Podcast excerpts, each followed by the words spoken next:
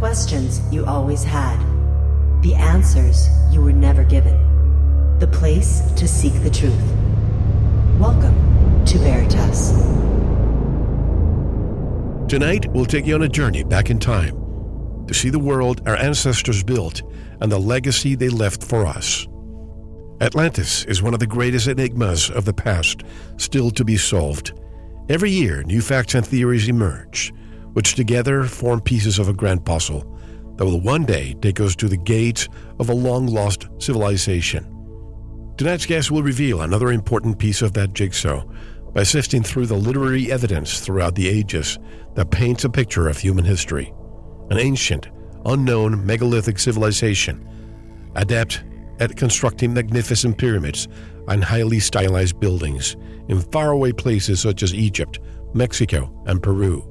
These people appear to be part of a worldwide culture and possibly the fabled Atlantis, representing a missing epoch of a maritime nation in possession of a science and technology that is still beyond our perception. According to our guest, Atlantis did not vanish in one terrible day and night, but survived in a variety of different forms well into the historical era. We'll examine the role of Atlantean survivors in restarting civilization in different parts of the world, from Göbekli Tepe and Egypt to India, Mesopotamia, and the Americas. He personally documents their colonies and outposts around the globe, offering unique views of the colossal network of pyramids, earthen mounds, and other megalithic monuments they left behind.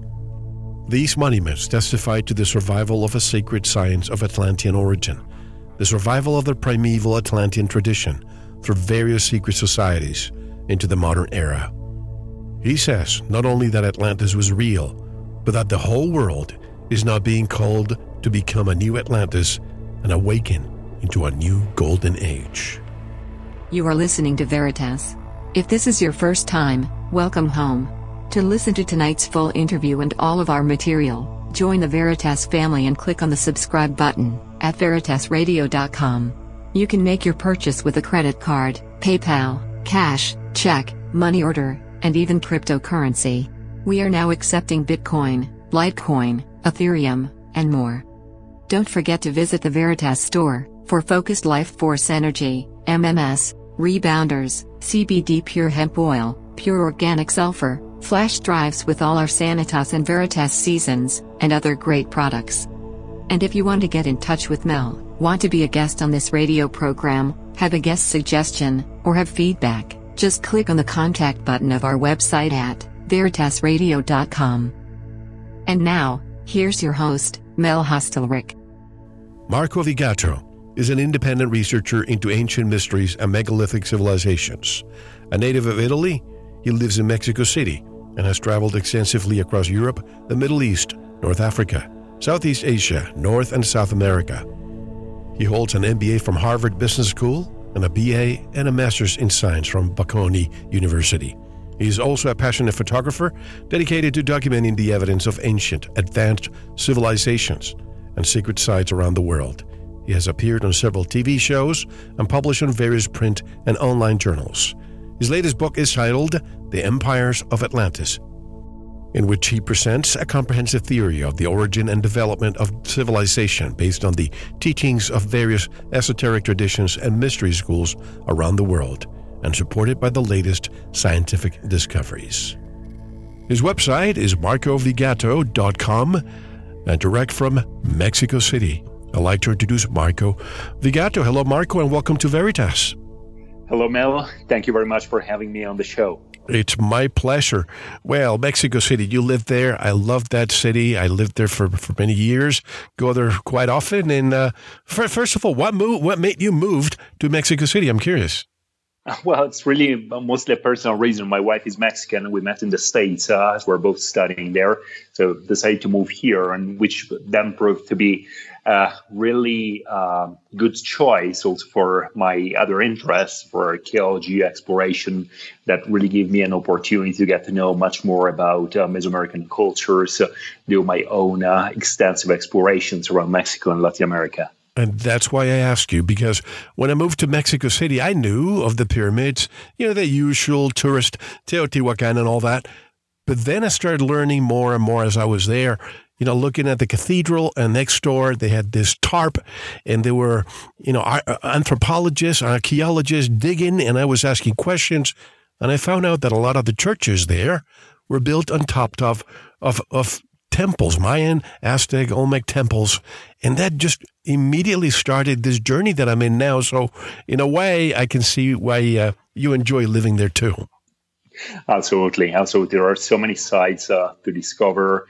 Uh, I've been uh, exploring very extensively, probably hundreds of sites by now um, in Mexico, Central America. So definitely a really exciting place to be.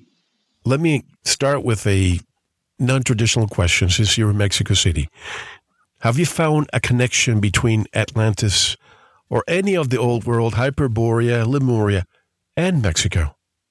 I think there are plenty, actually. So, one of the most significant connections I found, I also talk about that uh, in the book, uh, is uh, at Xochicalco. This is a site uh, located about one hour and a half uh, south of Mexico City. It's the site of a really beautiful and very unusual pyramid uh, by Mesoamerican standards. It is entirely built of a truly massive interlocking blocks of stone. But what is truly fascinating about the pyramid is uh, that uh, the uh, low relief uh, carvings that ornate, decorate uh, four of its sides seem to depict uh, a cataclysm very much like the one described by Plato for the destruction of Atlantis. It's actually a story, an account of the destruction of the primeval homeland of the gods and how the gods then sailed and reached the coast of Mexico they established a number of sacred cities, including Xochicalco itself. So this is just one example, but I think there are many more uh, examples. I'm just now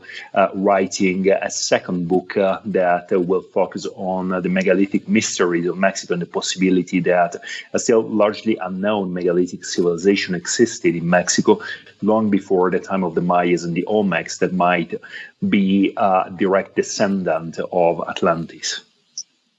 Let me pick on Egypt for a second. You probably have heard the name Dr. Zahi Hawass, right? Have you? Absolutely. Yes. So, yes. a lot of times when you ask him questions, and you may even say, So, did the Egyptians build the pyramids? And if you even insinuate that perhaps the Egyptians were a nomadic culture that bumped into the pyramids, and perhaps the same thing happened in Mesoamerica could these and by the way i don't use the word aliens ancient aliens you know i, I believe that humanity has been here for perhaps millennia. Why is it? Just, just I don't mean to confuse you with the question, but why is it that a lot of people think those must have been built by aliens instead of maybe the humans who were along at the time? Yeah, I don't. I don't believe in uh, ancient aliens. So, um, I do believe in very intelligent, very advanced uh, ancient humans. Uh, uh, um, so when you are confronted uh, with uh, seemingly inexplicable monuments like the pyramids of Egypt or sites like Tiwanaku, Pumapunku in uh, Bolivia, you have to ask yourself the question as to whether the uh, paradigm of history that uh, we have been taught uh, is uh, correct.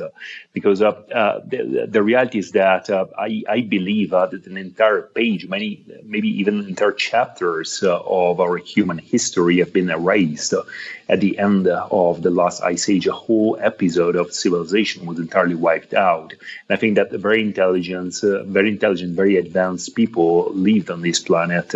Um, thousands, maybe even tens of thousands of years ago, and they were responsible for the construction of all these seemingly inexplicable structures. We don't need uh, uh, ancient aliens to explain that. We just need uh, advanced, highly intelligent ancient humans. Why do you think that Atlantis, from the three alleged lost civilizations, why is it the most prominent when it comes to the lore? Well, it's uh, the most recent uh, in terms of time, uh, at least uh, if you believe in the teachings uh, of uh, the esoteric tradition. They speak about several different cycles of creation. Atlantis uh, truly represents uh, the cycle of creation immediately before our own. It's truly the civilization of uh, the last golden age. We are talking about uh, uh, the likes of uh, Lemuria, Hyperborea, which are also names that feature very prominently in the esoteric tradition. We're talking about even earlier cycles of creation. So, if our knowledge of Atlantis being the cycle immediately before our own is so muddy and so limited. Uh, just just imagine uh, what knowledge can we gather of these even earlier cycles. So uh, I think it's uh, very. I'm not I'm not going to say it's an impossible endeavor, but uh, certainly uh, very very difficult. It would be a very difficult endeavor to ever uncover any trace of these earlier cycles. But I do believe in the possibility that even earlier civilizations than Atlantis existed on our planet. When we hear Atlantis, we think of Plato, of course. Did Plato also discuss the other civilizations, Mu and Hyperborea, or just Atlantis? Well, not directly, but um, if you read Plato's account, uh, not only in his two most famous Atlantean dialogues, but also in the Laws, uh, um, a number of his other dialogues, he seems to talk about multiple cycles of uh, destruction. He actually mentions that uh, uh, there were several cataclysms of fire and water that were responsible for the cyclical uh, rise and fall of civilization on our planet. So that uh, Plato, I think, uh, he really believed in these uh, cyclical view of history of time um, so that Atlantis was but the last uh, in a long uh, cycle of uh, civilization. Of course, Plato does not refer directly by name, uh, at least to any of these previous cycles, but it's very clear in his mind, in his view, there were multiple cataclysms. there is actually a passage in uh, one of Plato's Atlantean dialogues. So when he, well, well, he actually has one of the Egyptian priests uh, say that whereas the Greeks only remember of one flood, the one great deluge, uh, the rest is that there were many, but we only remember the last one, uh, the most recent one. So essentially, there were different resets. Obviously, we have uh, the, the, the, knowledge of the last one. Now, for those who don't know, Plato told the story of Atlantis around 360 BC. Correct me if I'm wrong. Mm-hmm. And uh, he said that they were half God and half human. Mm-hmm. Now, you discuss this in detail in your book. Tell us more about the when the gods walked the earth? Yes, Plato is very clear on the fact that uh, the origin of Atlantean civilization was uh, essentially the incarnation or the manifestation of a divine principle that took on human form or took on a human body. Um, so the primitive, the original Atlanteans were truly divine beings. Uh, they were um, highly advanced by uh, using like maybe a more modern language would define them as like very advanced uh, beings or very advanced uh, souls that incarnated and took on uh, human bodies. And this is uh, something that we find not only in Plato, but in many other esoteric and religious traditions around the world. This idea of the incarnation of a manifestation of uh, a divine principle. And then what followed was basically a descent uh, into matter, into materialism. Well, Plato is the actually the first source, uh, at least in uh, in the Western uh, culture, to talk about the myth of Atlantis, and that fits uh, within a much broader tradition, a much broader concept of cyclical time uh, that dates back uh, in Greek philosophy, at least to the poet Hesiod in the seventh century BC. What underlies this worldview is the idea of multiple ages of man and multiple cycles of creation. So uh, that uh, Plato actually states uh, very clearly in his uh, Atlantean dialogues that even though we may only remember of one great flood or one global cataclysm. There were in fact many, and every time civilization had to start over again. So when he tells the story of Atlantis, truly is truly describing the civilization of uh, the last golden age, while leaving open uh, the possibility that other, even more advanced civilization might have existed uh, before that and were in turn uh, wiped out uh, by cataclysms. Now, if we compare this view of cyclical time to what is uh, nowadays the prevalent uh, view of modern contemporary evolutionary theory. This is a, an entirely different uh, worldview. According to evolution, we went uh, from uh, more simple, primitive forms towards more evolved, uh, more sophisticated forms, and this applies to uh, life sciences as well as to the study of the evolution development of civilization. Whereas for Plato, as well as for um, the, the, the esoteric tradition, really, uh, the this model is flipped over. So you have to imagine that humanity started from a uh, divine, almost perfect state, and then through a process of uh, decadence, gradually fell into matter and lost that uh, uh, divinity, which is uh, exactly almost word by word Plato's account of Atlantis. It's the story of the downfall of uh, this mighty civilization from an almost perfect divine state um, towards different stages of decadence and materialism until its uh, ultimate downfall. Was this a worldwide civilization or was it just a continent somewhere? Well, uh, Plato does not really uh, state uh, that.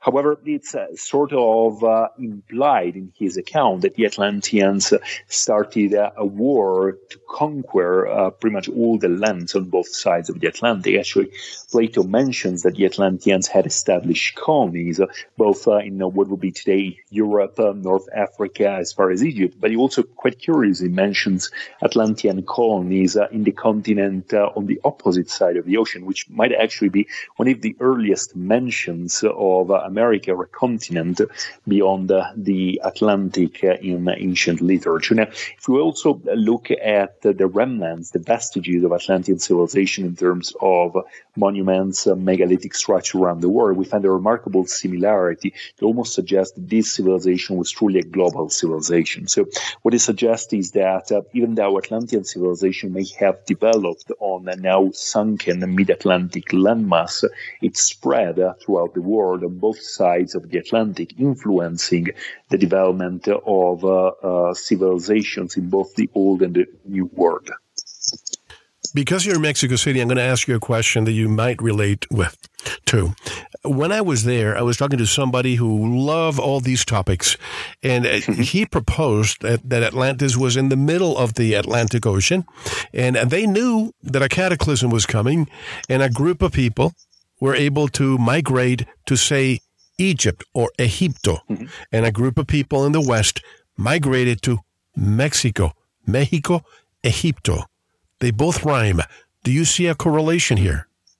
Well, actually, uh, I think uh, the the idea that Atlantean survivors colonized uh, both sides of the Atlantic is really a very old one. Um, actually, I do uh, think uh, there was certainly an exodus of people from Atlantis, which occurred over a very long period of time. I don't think it was just one single cataclysm. There were multiple cataclysms, multiple episodes of uh, subsidence and sinking uh, of uh, land uh, in the North Atlantic Ocean that triggered this massive migration. So some of these uh, migrations ended up uh, in Egypt, uh, where they were responsible for the great flourishing of pre-dynastic uh, Egyptian civilization.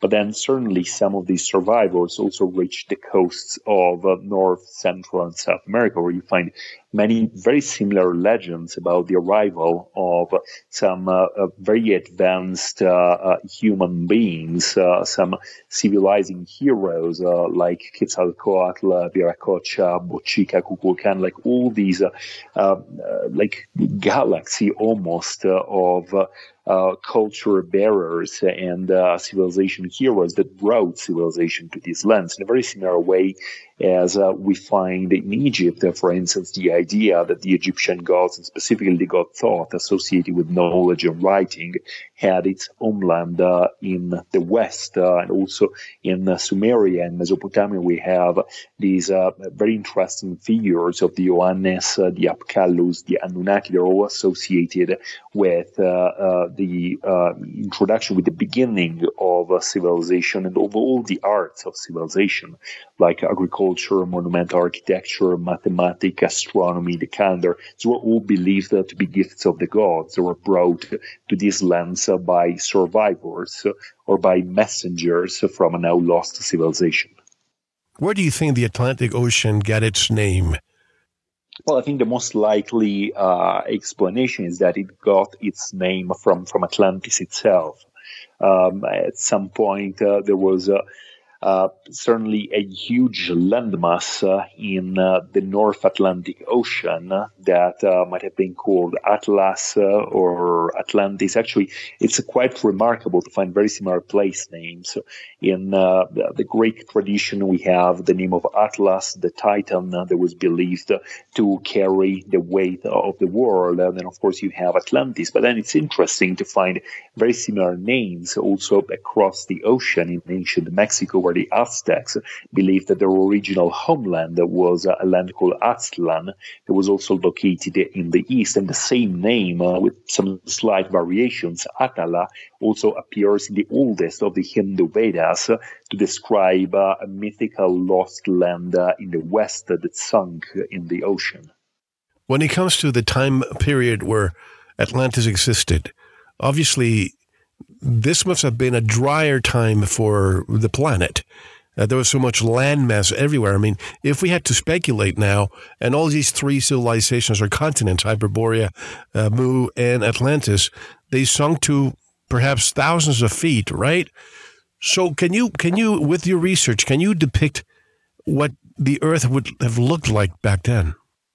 Well, I don't think that all these uh, uh, let's call them continents or continental land masses were necessarily contemporary. Uh, now, if we try to reconstruct uh, the, the history and the geology of the Atlantic Ocean, what you will find is this uh, massive uh, submerged mountain chain, which is called the Mid-Atlantic Ridge, which I believe is the most likely location of Atlantis, particularly the area around the Azores Plateau. And there is a very strong evidence from not only ge- the field of geology, but also the analysis analysis of uh, marine currents, of uh, fossil remnants of uh, both plants and animals, that uh, these uh, entire plateau, roughly the same size as uh, Plato's Atlantis, was at some point above water. And so that, that's what I believe was the most likely location for Atlantis. Now, when, when trying to reconstruct the shape of the world in that very remote time, we need to think that not only um, there were like continental land masses like Atlantis in places where right now uh, there is only water or there is only ocean or at most uh, some islands that might be like the Azores, uh, remnants of these uh, uh, sunken lands. But also the geography of our own continents uh, was probably very different to begin with.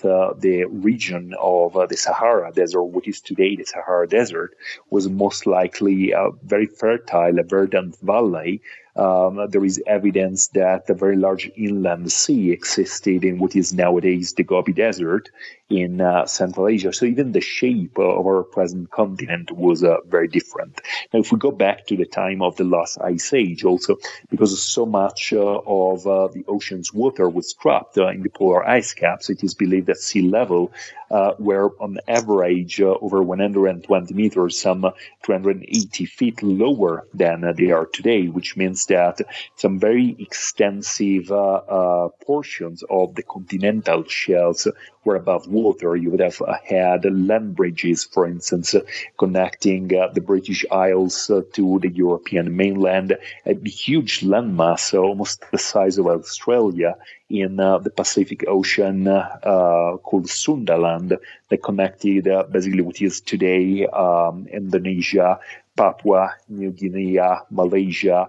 Uh, so all that was dry land as late as the last ice age. So uh, certainly the geography of the world was very different back then, but it would be extremely difficult to reconstruct a complete picture of uh, what it looked like because we don't know exactly um, which areas uh, were affected uh, by cataclysm, uh, which portions of the Earth's crust uh, sunk or rose, because there is also evidence, for instance, for instance, from the Andes Mountain of South America, that entire mountain chains might have risen even by thousands of meters, thousands of feet within the geological recent history where no mountain chains existed before, and whereas entire regions are now desertic, would have been very fertile, uh, rich in water and uh, vegetation, or quite the other way around. The regions that are nowadays covered in forests that were barren deserts.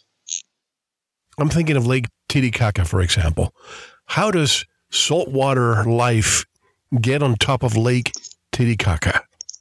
Well, this is one uh, very clear example of uh, the uh, effect uh, of these geological upheavals that occurred uh, towards the end of the last uh, of the last ice age. So, in parallel with the sinking of land, for instance, in the North Atlantic Ocean, the sinking of Atlantis, in other parts of the world, like in the Andean region of South America, there is evidence that the whole Andean plateau or Andean altiplano rose quite suddenly, at least in geological terms, uh, by several thousand meters, actually trapping vast bodies of uh, seawater at very high altitudes.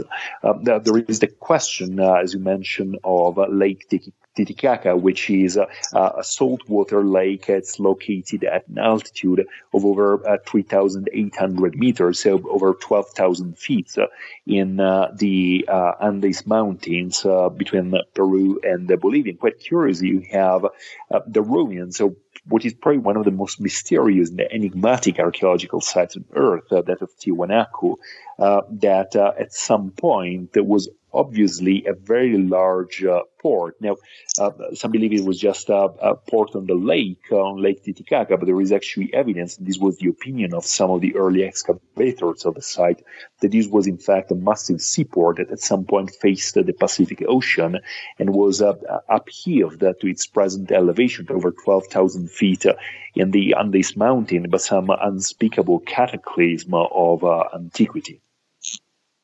I'm thinking of Machu Picchu. It was discovered by an American archaeologist in, in 1911. How does something like that become unnoticed for so many years? And even pyramids in Mexico were not discovered until a few hundred years ago. Well, the world is uh, full, uh, really, of lost cities and uh, lost civilizations. Now, um, of course, we all love the romantic idea of uh, the uh, explorer like Hiram Bingham, uh, the yeah. discoverer of Machu Picchu, who single-handedly find these amazing lost cities. the reality is, is quite different. Like, there, there is evidence, for instance, that Machu Picchu was actually very well known to the local uh, indigenous inhabitants, uh, the local uh, populations of the valley of the area of Cuzco. But uh, Hiram Bingham was still the first Westerner to discover and report back on these uh, on these ruins. I think it's very often the case. Uh, it's it's very hard to find places on this planet. I would say uh, there are almost no places on this planet that have not been visited in a way or another by by humans. And so, uh, truly lost cities, um, I think, are probably very very um, few. At least if we think of like this romantic idea of a great city covered in vegetation or uh, shrouded by by the jungle. However, However, uh, like recent discoveries, like think of Göbekli Tepe in Turkey, uh, show that there is so much that we do not know about the ancient past, so much that is uh, still buried, maybe uh, under our own uh, uh, feet. so there are definitely many, many lost cities, but probably like the, the, we have to move away from this uh, almost romantic idea of a lost city just awaiting a brave explorer to, to, to, to uncover it. I'm not an anthropologist an archaeologist, but based on my travels only and my humble opinion. But I guarantee you, if you go to most cities around the world and you dig maybe 10, 20, 30 feet, you could find so many things that we never thought was, was there. Have you encountered that in your research? Well, uh, of course, like many, many cities, Mexico City itself, uh, where I live, was literally built on top of the Aztec capital yeah. of Tenochtitlan. And so uh, you have many examples of that throughout the world. Uh, uh, actually, many, many cities, uh, many ancient cities were continually rebuilt or reconstructed by later generations. And this is what you find at several ancient sites.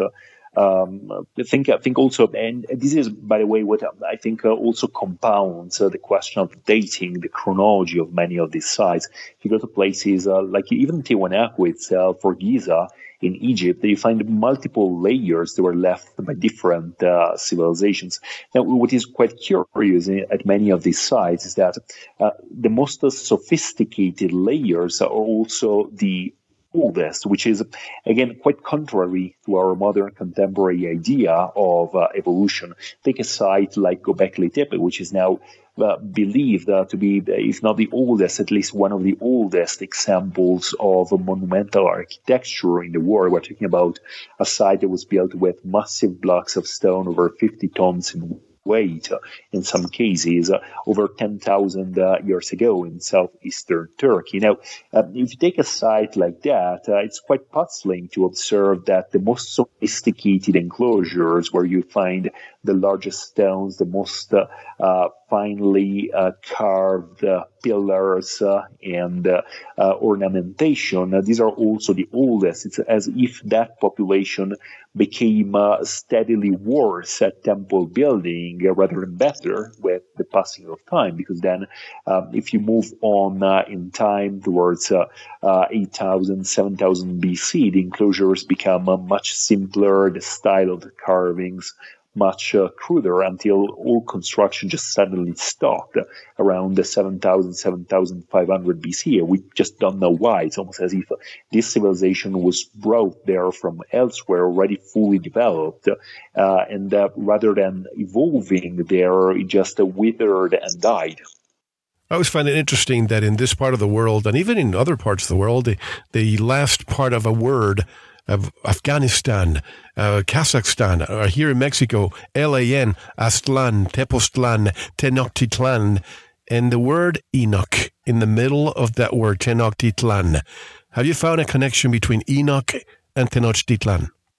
No, well, not not really, but it's a, it's a curious uh, uh, analogy. And there are many examples uh, like that of uh, linguistic analogies among uh, very, very far away cultures. So even if you stay within uh, within Mesoamerica, like the very uh, word, um, like well, the, the, Greek word theos, theos, which means God, you also find in ancient Mesoamerica to describe, for instance, Teotihuacan, which was the city of the gods. Mm. Um, you have other other similarities, like in the word Tepe, for instance, which throughout ancient Persia, the Middle East, in some Turkish languages, uh, designates a hill or a mountain, uh, and uh, the word Tepetl or Tepec, uh, which you find also in, in Mesoamerica, to designate a mountain like the Popocatépetl, for instance. So uh, these are these are very curious analogies. I'm not suggesting there was a necessarily a direct linguistic connection, but if you believe in the idea that a lost civilization of prehistoric antiquity influenced the development of culture from both sides of the Atlantic. It's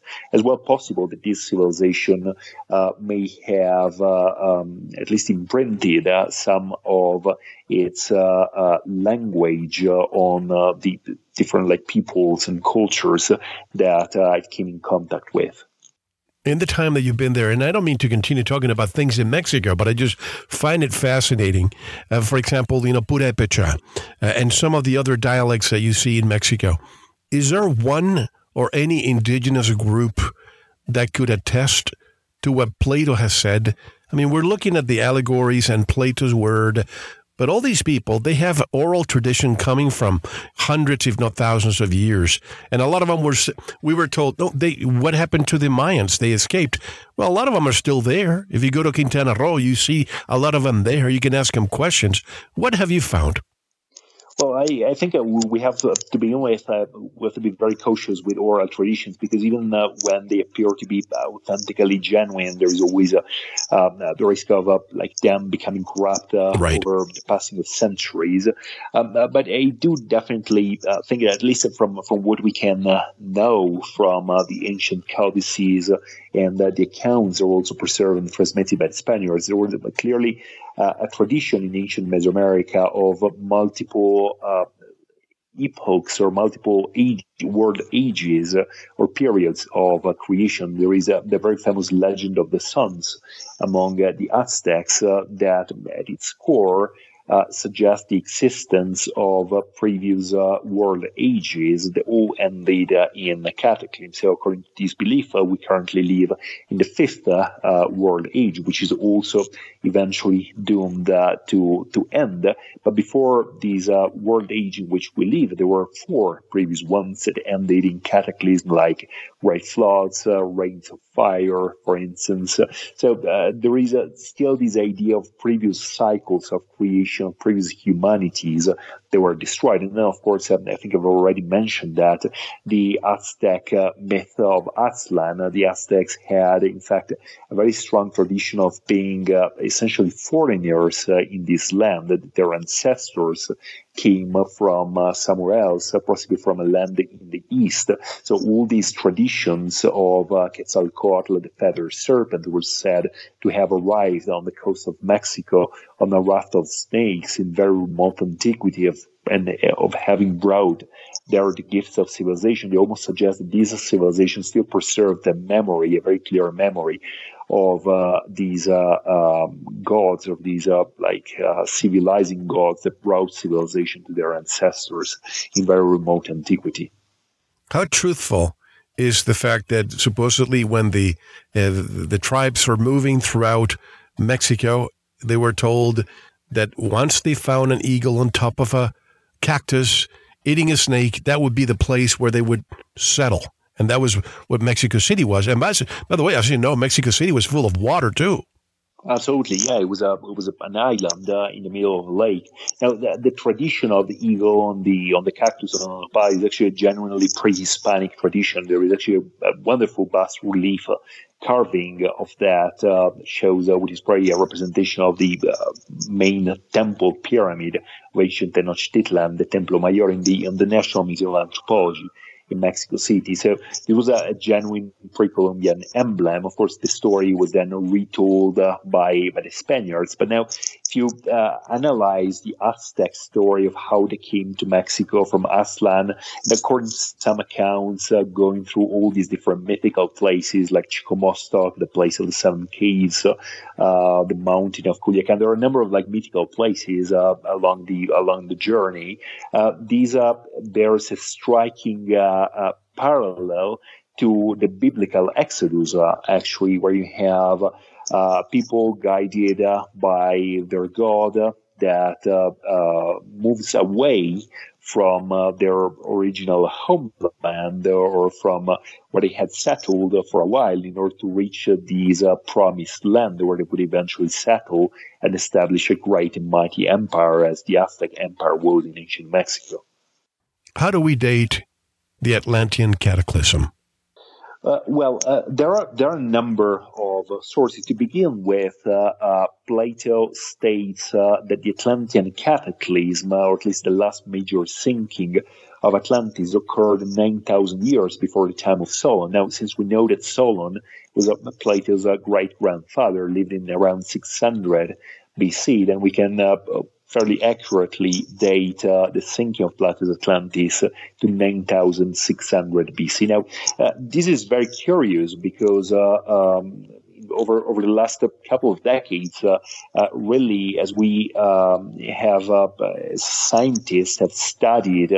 Um, ice core samples from Greenland, from Antarctica, in order to reconstruct the history of Earth's climate, they have detected a very anomalous uh, drop uh, in worldwide temperatures in some places by over 14 degrees Celsius around the same time as uh, the sinking or supposed sinking of Plato's Atlantis. So this is a time period which is presently known, to use a geological term, as uh, the Younger Dryas boundary event. Uh, this was a, a, cold spell, almost a mini ice age that occurred between uh, roughly 10,900 BC and 9,600 BC, with a very abrupt uh, beginning and an equally abrupt uh, ending uh, in uh, 9600 BC. And it's certainly very curious that this is almost exactly to the year the uh, time period that Plato refers to as uh, when the sinking, or at least the last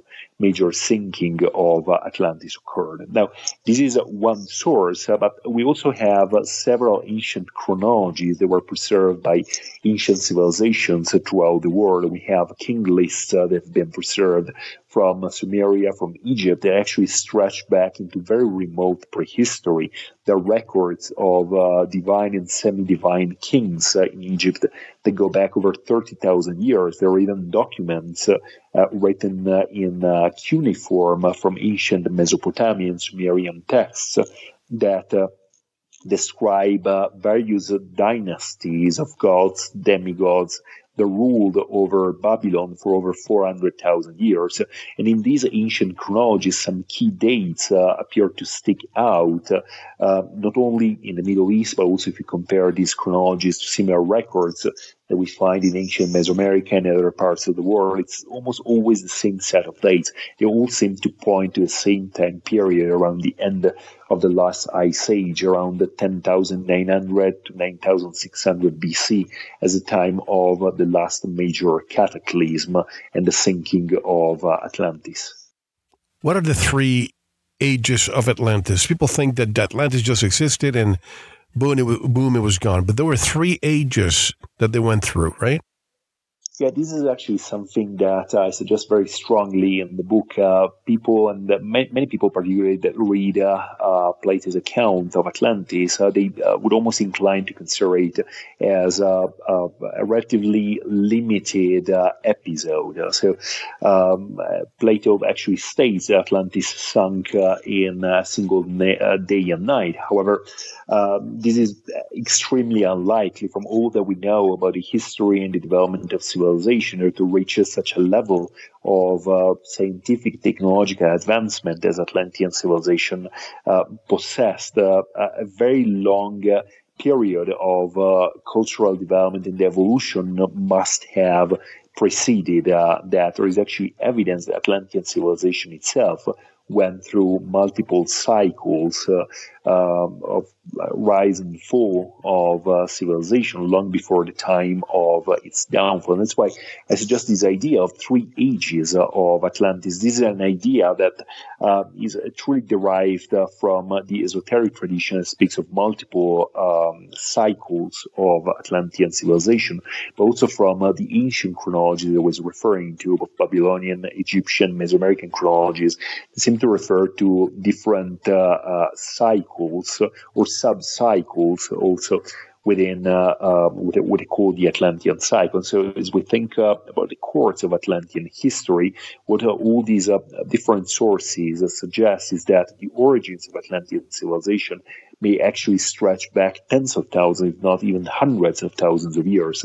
Might have been uh, several Atlantean civilizations, several Atlantean empires that in turn flourished uh, on this now lost, now sunken mid-Atlantic uh, landmass and went on for thousands of years to influence the development of civilization on uh, both sides of the Atlantic.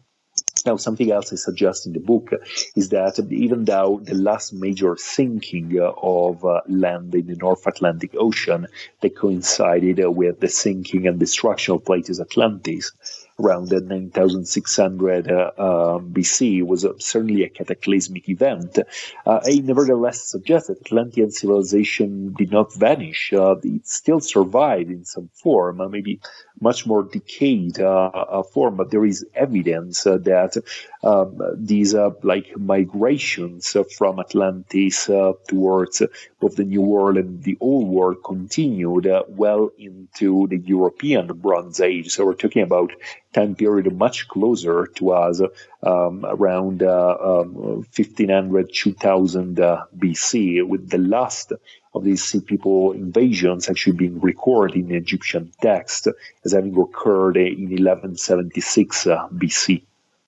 If you had to describe, and this is one thing that I've never heard from a researcher uh, be told before, but if you had to depict or describe what a, a the regular Atlantean look at look looked as at the time, if you ask Zahi Hawass, he'd probably tell you, oh, they were Egyptian. If you asked uh, people in Mesoamerica, they might say, well, we came from Atlantis. So which one is it? Well, I think that's, uh, uh, of course, uh, to begin with, uh, a very difficult question to to answer because even as we think about uh, Atlantean civilization in many of these lands uh, that I believe were colonized by Atlanteans, like Egypt, like Mesoamerica, the reality is that the purely Atlantean population probably represented a very small percentage of uh, the total population, almost like an educated, highly advanced elite, uh, but then the majority of the population was probably still the indigenous stock. So uh, I don't think Zahi Hawass is wrong when he says that the pyramids were built by the Egyptians. The problem is uh, where did the engineering, where did the knowledge for building the, the pyramids come from? Uh, right, right. So, uh, and I think it's very similar also in the case of uh, Mesoamerica or South America. Much of the workmanship was actually, I do believe, was actually indigenous, was provided by the local population but uh, the uh, the direction, some of the uh, key ideas, they came from elsewhere. Um, so that that's why I think it's very difficult to characterize the Atlanteans as such. Um, uh, there is also, um, of course, like we have many accounts of how these.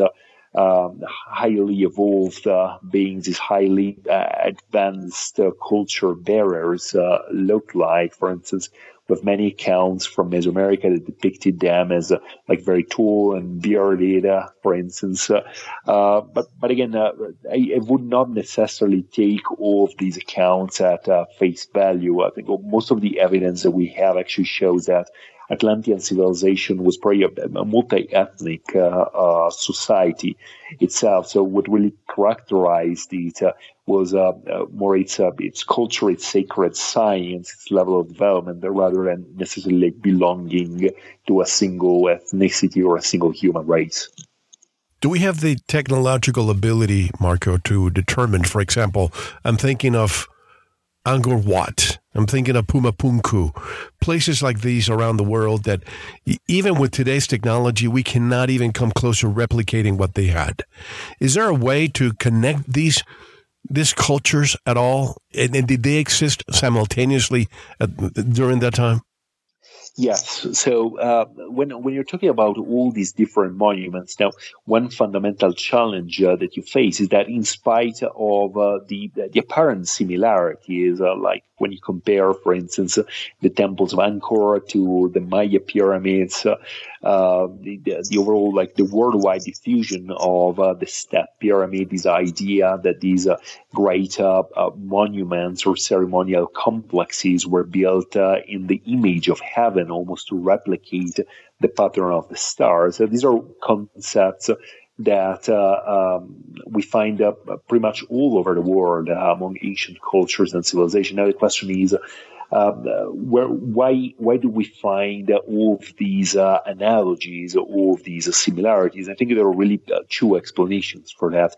Uh, well, three really. one, which is the explanation of mainstream science is that uh, uh, there's truly nothing to see there, meaning that uh, all of these uh, developments and similarities they arose independently of each other with no connection whatsoever.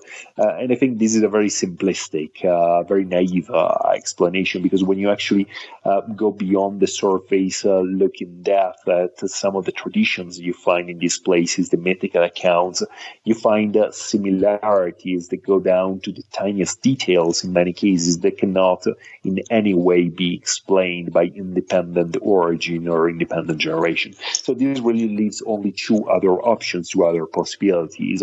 Uh, one being that uh, there was at some point a transoceanic contact, meaning that these cultures came in contact with each other. But again, as you suggest, uh, this is uh, this is very unlikely because uh, it's not only the distance uh, in space, but also the distance in time between between these monuments. We're talking about the, the Egyptian pyramids, even by the conventional uh, um, Egyptological dating. Uh, they cover a period between roughly 2600 uh, to um, approximately 1900 uh, BC, whereas uh, the monuments and temples of Angkor, they're by all uh, standards uh, medieval. They were built between the 10th and the 13th century AD. So we're talking about over 3,000, almost 4,000 years after the Egyptian pyramids were built. And in the case of the Maya pyramids, some of them were truly pretty contemporary with with Angkor, but the origin of the Maya pyramid probably dates back to uh, 1000 or 1200 BC to the time of the Olmecs. So again, how do you reconcile these uh, these time differences? That's why I think that the idea of direct transoceanic contact uh, uh, is uh, is probably not a suitable explanation for the similarities. Even though I do believe that there was a uh, to some extent uh, uh, mutual influence and contact among ancient cultures, even across the oceans. So this leaves open only the third hypothesis, which is that uh, some unknown civilization of prehistoric antiquity actually influenced uh, the development of culture in all these different parts of the world. So what you find in this monument is truly the realization or the manifestation of a very ancient uh, tradition that probably dates back uh, into into prehistory that was inherited from Atlantis or some other lost civilization of prehistoric antiquity and went on to influence the development of civilization throughout the millennia. I remember my one and only, by the way, I'm not sure if your microphone is scratching or something, just an FYI. My last conversation with Zecharia Sitchin, I asked him about if there's another cataclysm and we have silicon based chips right now, hard drives, in order for us to, to diffuse our knowledge to future generations that may find it, it would almost be impossible. However, these people have cuneiform tablets that, you know, it, it, the test of time, you know, they have endured it time and time again. Could there have been other civilizations in the middle that had similar, perhaps, technology that we have now, and this is why they went to oblivion? Yeah, and it's not only the records that they left. Uh, um, it's also like uh, uh, pretty much like everything. The monuments, if you think about the pyramids, they were clearly built to last uh, through through the millennia. So it's a very different concept of building for eternity. We have lost nowadays uh, uh for how uh, we can feel pride uh, about all the realizations of our modern civilization. If you look at our uh, impressive skyscrapers, uh, the internet, all these incredible technological developments, um, there will probably just be uh, dust uh, within uh, the passing, not even of millennia, maybe even just a few centuries. It's actually a paradox that uh, the, the, the, more a civilization is complex and sophisticated, the more fragile it also becomes. Just think of what would be the effects of a solar storm, for instance, that we know have occurred multiple times in the past, to almost wipe out uh, the totality of our civilization, um, causing like the collapse of the uh, electrical power networks, uh, the internet, would have effectively uh, turned back the clock of civilization uh, by at least a century, if not if not more. So then think of what could have been the effect of a truly devastating worldwide cataclysm like uh, that, uh, um, like the one suggested uh, by proponents of the younger dryas impact hypothesis at the end of the last ice age, the idea that a massive comet uh, uh, impacted our planet uh, uh around 13,000 years ago, wiping out an entire civilization and causing uh, cataclysmic devastation uh, throughout the world. So you have to ask yourself the, the question of what would survive uh, such a cataclysm. Uh, almost certainly not the, the microchips, uh, the mobile phones, the internet, but the stones will have a very high likelihood of surviving. This is exactly what we find. We find stones from ancient civilization. Many of these uh, stones bear the evidence of very advanced, very sophisticated machines. There are plenty of examples from Egypt, from uh, Peru that we couldn't uh, even replicate, uh, um, even even with uh, the finest machinery, the finest equipment of today. Yet these uh, the evidence is there to show that these machines uh, existed uh, in uh, remote antiquity, even though we may never find a trace of the machines that created this object. The objects are still there, and they bear all the marks, all the footprints of uh, machining. So um,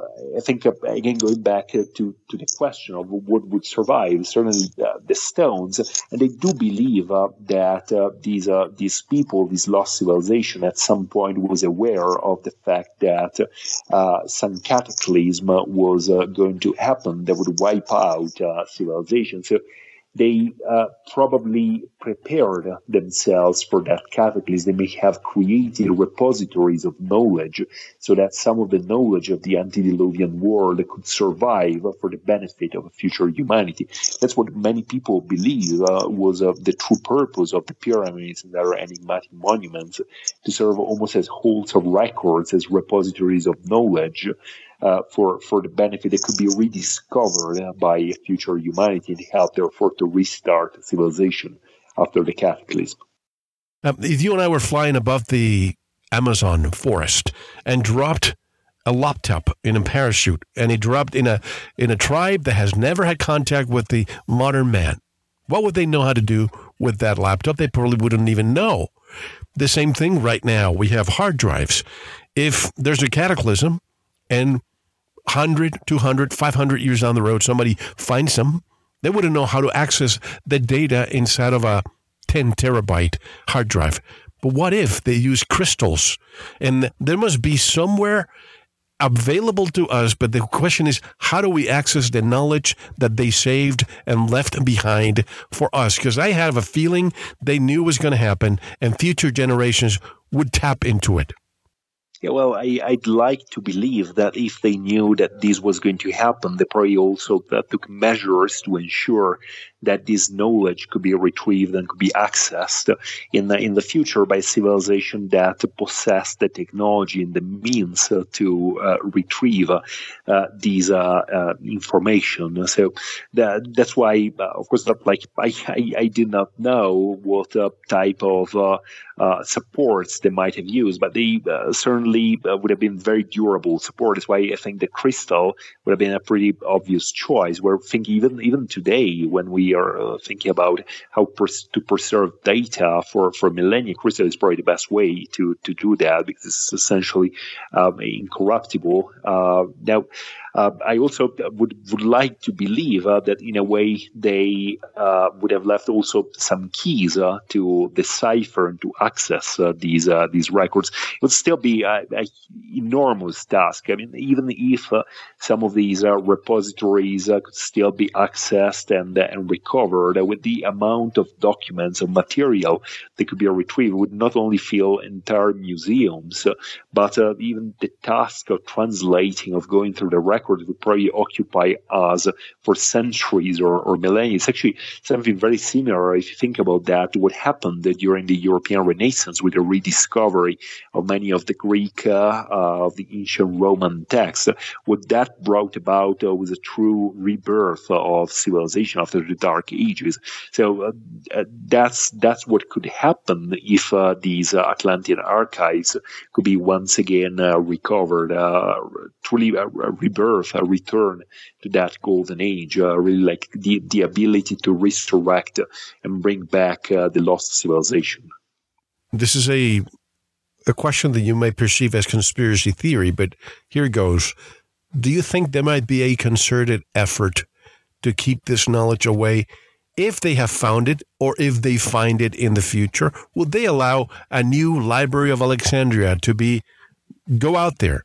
We have free energy cures, longevity for the rest of the population. Do you think the powers that be would allow this knowledge to come out?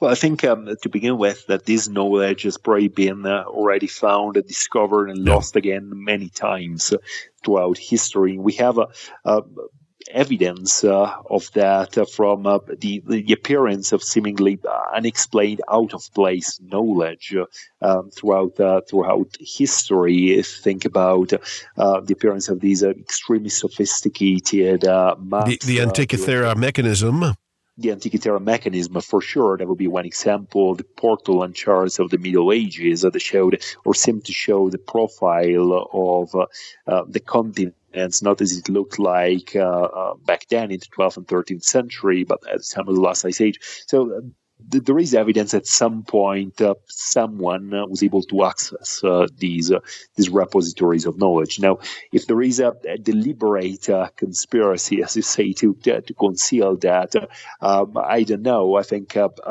certainly if we look back at episodes like the destruction of the Library of Alexandria, the destruction of the Chinese records, um, the destruction of the great library of Carthage by the Romans, for instance, you, you almost wonder whether these were just uh, acts of God or, or, if they were not like part of a deliberate uh, plan to, to, to destroy and conceal knowledge of uh, the antediluvian world.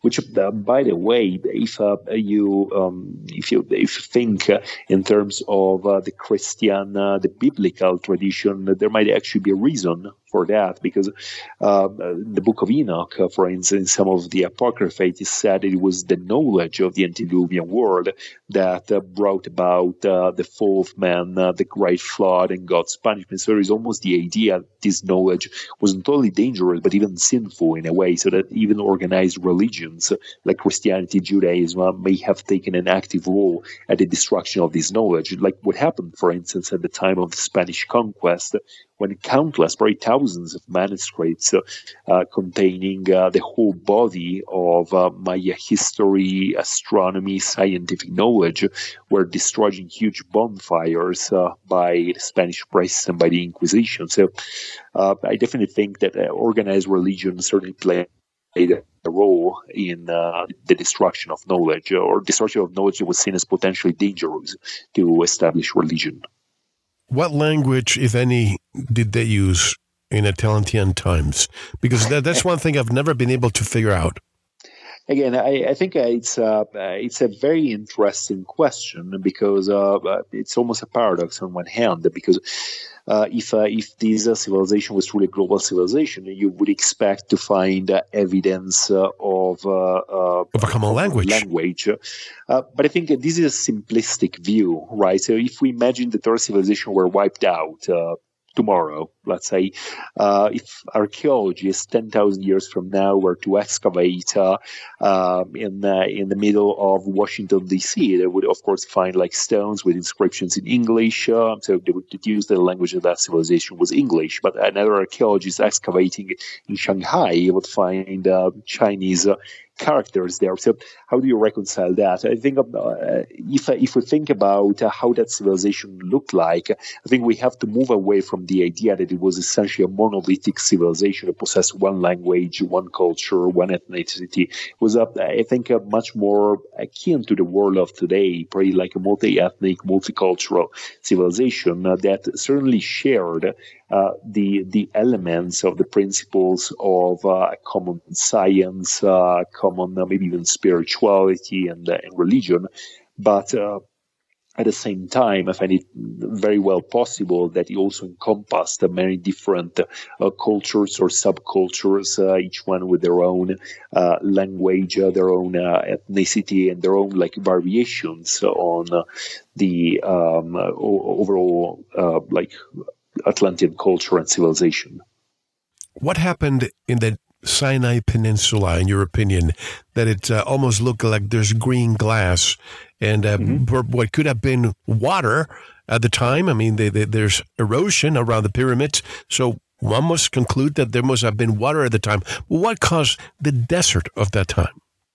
Uh, well, uh, I think uh, there were certainly um, reasons related to climate change, actually, what I would suggest uh, in the book is that uh, the sinking of Atlantis at the end of the last ice age uh, actually altered uh, deeply the pattern of uh, deep sea currents, uh, which actually caused the the time of the wet Sahara, when the Sahara Desert, what is today the Sahara Desert, was a, still a verdant and fertile valley to actually turn into the desert we we know today. So certainly the um, changes uh, in uh, the like distribution of the terrestrial land masses, uh, the sinking of some land masses at the end of the last ice age, also had a very deep uh, impact uh, on uh, climate. now, since you are talking specifically about the Sinai and some areas of the ancient world appear to bear almost like the, the, the scars of some sort of like cosmic impact or devastating energy. There are actually many accounts uh, in uh, in India, particularly, but also throughout the ancient world that seem to suggest the use uh, by these ancient advanced civilizations of the equivalent of weapons of mass destruction that could have been responsible for some of the effects that we see today in certain parts of the planet in terms of desertification, uh, vitrification as well, where you find like uh, the um, uppermost layers of soil being completely vitrified. Of course, there are a number yeah. of other explanations as well, like cosmic impacts, uh, volcanic eruption, but I think that's a possibility that's certainly worth considering. The same thing with walls of Jericho. Something very advanced must have been used at the time. And it, this is why we have to just completely erase the fact that technology goes in a linear fashion. Because if you can go back in time, I can say that maybe a hundred, maybe even not a million years ago, there was technology there that we can't even replicate today. Mm-hmm. And and there would have been remnants uh, of uh, that technology. Uh, Atlantean science, Atlantean technology did not vanish overnight. Uh, there were probably still pockets uh, of relatively advanced uh, culture that survived thousands of years after the fall of Atlantis. And that's where I believe some of these seemingly unexplained advanced technologies of the ancient world may have come from. We have numerous examples of that. Uh, um, if you stay within the, the framework of uh, the Bible of Judaism and, uh, and Christianity, you certainly have references to the Ark of the Covenant that many suggest resembles an electrical capacitor. you have description of aerial crafts like the visions of Ezekiel in the book of Enoch as well as in the book of Exodus. So it seems to suggest that at least some of that very advanced technology was still in use or survived uh, throughout uh, throughout the ages until uh, probably fairly recent times. Do you think a world government may have that technology under ramps in the event they might need it, almost like a Samson option?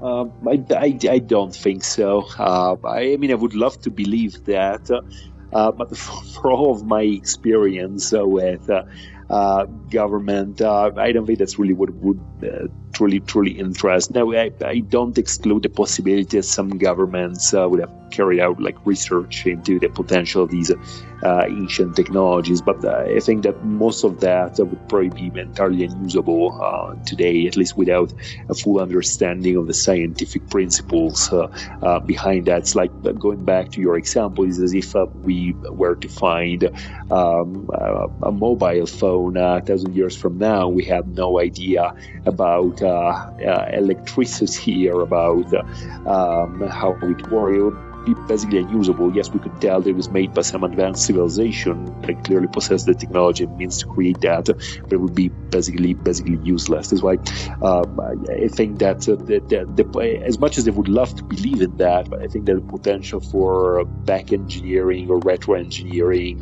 Atlantean technology is probably very very limited uh, unless uh, some complete repository of uh, Atlantean knowledge is uh, discovered. Also provides the keys to really understanding some of the scientific principles behind that technology.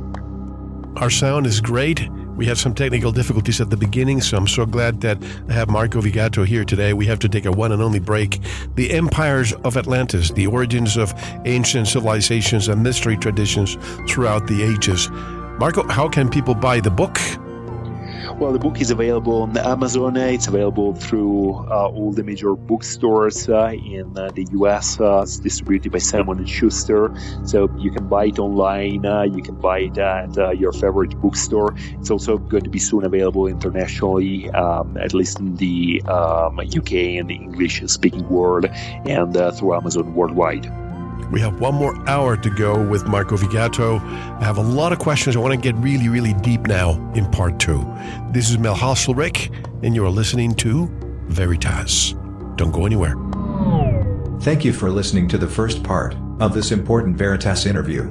To listen to the rest and all of our material, proceed to the member section or join the Veritas family by subscribing. Click on the subscribe button at veritasradio.com.